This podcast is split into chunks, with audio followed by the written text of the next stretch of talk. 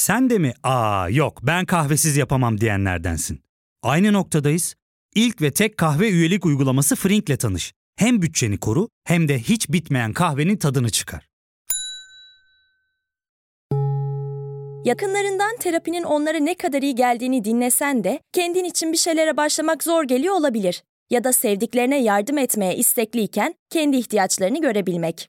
Hayvel, uzman psikologlarıyla kendi ihtiyaçlarını bulmanda sana destek olacak. Terapi yolculuğuna başlamak için detaylı bilgi bölümün açıklamalarında.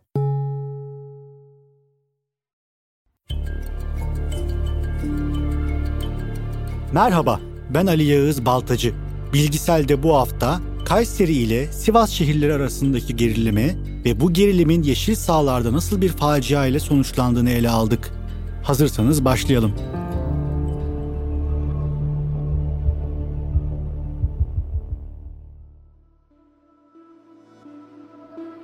Sivas ve Kayseri. İç Anadolu'nun bu iki önemli şehri Türkiye'nin iş dünyasındaki en etkili merkezler arasında yer alıyor. Bu alanda başkent Ankara'yı bile geride bırakan bu iki şehir kendi aralarında her daim güç çatışması içinde oldu. Bu çekişme sadece iş dünyasında değil, yeşil sahalara da yansımıştı. Öyle bir çekişmeydi ki bu, Türkiye futbol tarihinin gördüğü en büyük facia ile sonuçlandı. Hikayemiz 1942 yılında. Varlık vergisinin yürürlüğe girdiği günlerde başlıyor. Türkiye'de sermayenin, paranın ve gücün el değiştirdiği, milat olarak da değerlendirilebilecek bir uygulamaydı bu. Yasayla birlikte İkinci Dünya Savaşı dönemindeki olağanüstü koşullarda yüksek kazanç ve servete sahip olmuş kişilerden bir defaya mahsus vergi alınması kararlaştırılmıştı. Ancak varlık vergisinin en ağır faturası İstanbullu gayrimüslimlere çıktı. Bu vergiyi karşılayamayan binlerce Rum, Ermeni ve Yahudi kökenli İstanbullu sürgün edilmemek ya da hapis cezası almamak uğruna sahip olduğu her şeyi satmak zorunda kaldı.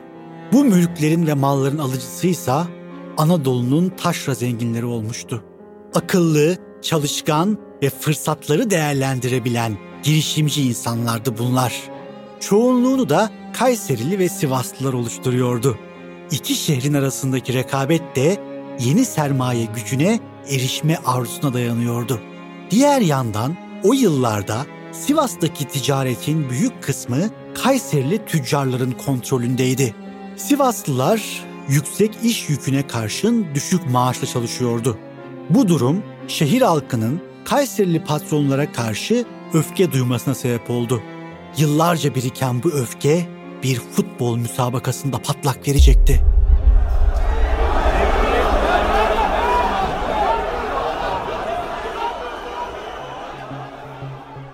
Demokrat Parti iktidarının en önemli politikalarından birisi sporda profesyonelliğe geçişin hızlandırılmasıydı. 1955'te temelleri atılan bu uygulamaların hedefi netti. Her şehirde bir profesyonel futbol kulübü olacaktı.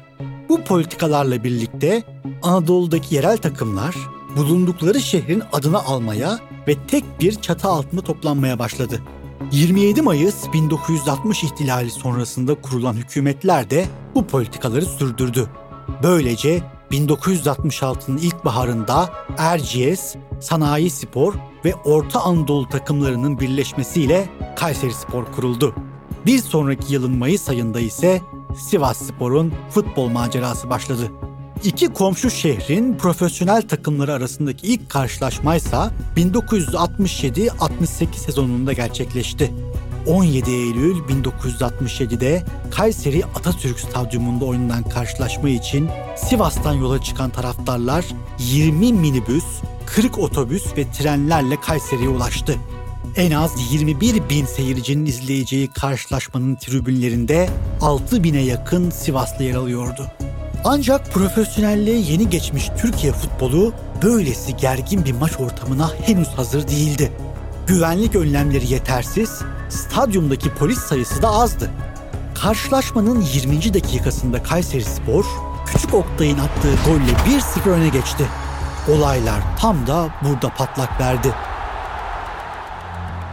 Gole çılgınlar gibi sevindi Kayserili taraftarlar. Bunun üzerine hemen yanlarındaki tribünden maçı takip eden Sivaslılardan tepki geldi. Koltukların olmadığı taş ve mermerlerle döşenmiş tribünlerde çok ciddi bir gerilim baş gösterdi. Bir anda taraftarlar birbirine taş ve mermer fırlatmaya başladı. Kayseri polisi ise hem taraftarın tepkisinden çekinmiş hem de daha önce bu çapta bir kargaşaya tanık olmadıkları için yerlerinden kımıldayamamıştı.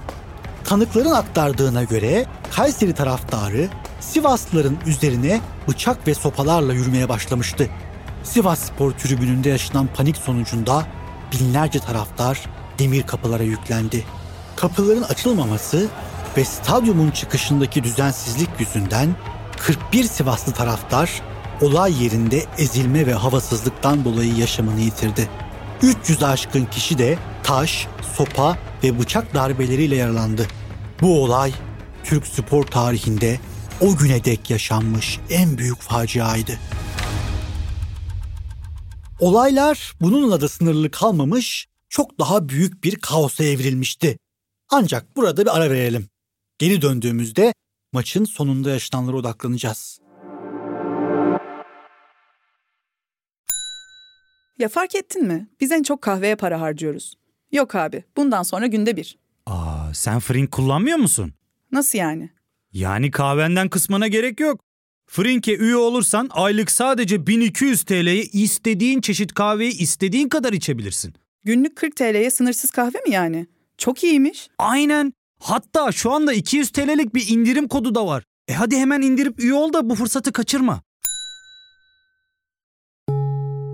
Terapiye başlamak, içinden çıkamadığın döngüleri kırmak, bazı yanlış bulduğun kararlarını değiştirmek ve kendinle beraber daha huzurlu bir yaşam inşa etmek için atabileceğin en değerli adımlardan biri. Hayvel ile yoğun yaşam tempona uyum sağlayarak online terapi seanslarını takvimine göre ayarlayabilirsin. Bini aşkın uzmandan sana en uygun terapisti seçebilir, PodB10 koduyla indirimden yararlanabilirsin. Detaylı bilgi açıklamalardaki bağlantıda.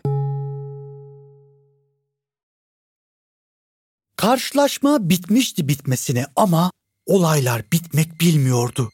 Canlarını kurtarıp stadyum dışına kaçabilen Sivas Spor taraftarları çevredeki Kayseri plakalı 60 kadar aracı ateşe verdi.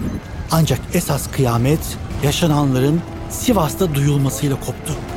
Kayseri'de hemşerilerinin öldürüldüğü haberini alan Sivaslıların yıllardır biriktirdiği öfke gün yüzüne çıktı. Sokaklara dökülen binlerce Sivaslı Kayserili girişimcilerin iş yerlerine saldırmaya başladı. Sahibi bir Kayserili olan Büyük Belediye Oteli'nin yatakları caddeye atılıp ateşe verildi. Yine Kayserililerin ikamet ettiği üç evin eşyaları dışarı çıkarılıp yakıldı. O günden sonra Sivas'ta yaşayan çok sayıda Kayserili şehri terk etmek zorunda kaldı. Bir gün sonra Kayseri Ülker gazetesi olayları şu ifadelerle anlatıyordu.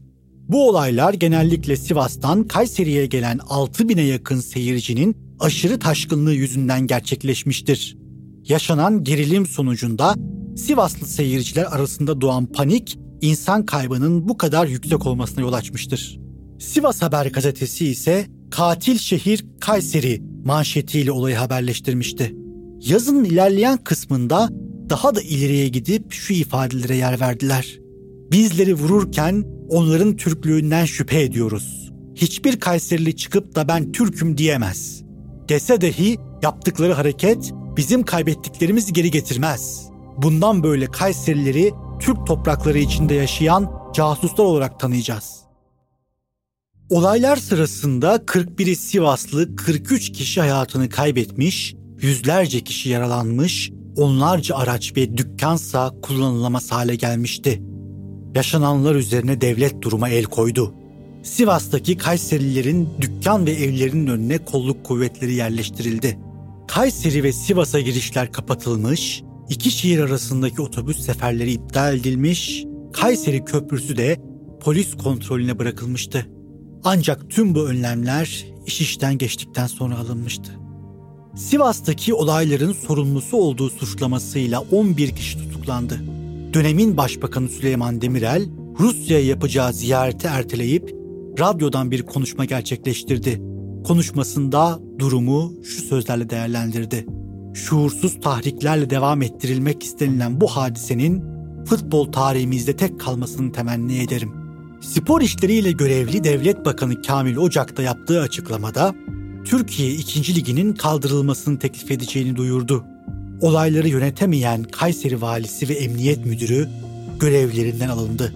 Bu maçın ardından Sivas Spor ve Kayseri Spor uzun süre aynı gruplarda mücadele etmedi ve karşı karşıya gelmedi.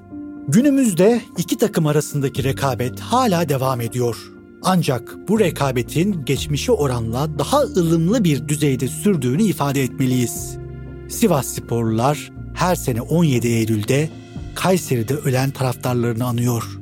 Kayseri Spor ise bu olayların panik ve sıkışmadan dolayı yaşandığı fikrini savunmaya devam ediyor.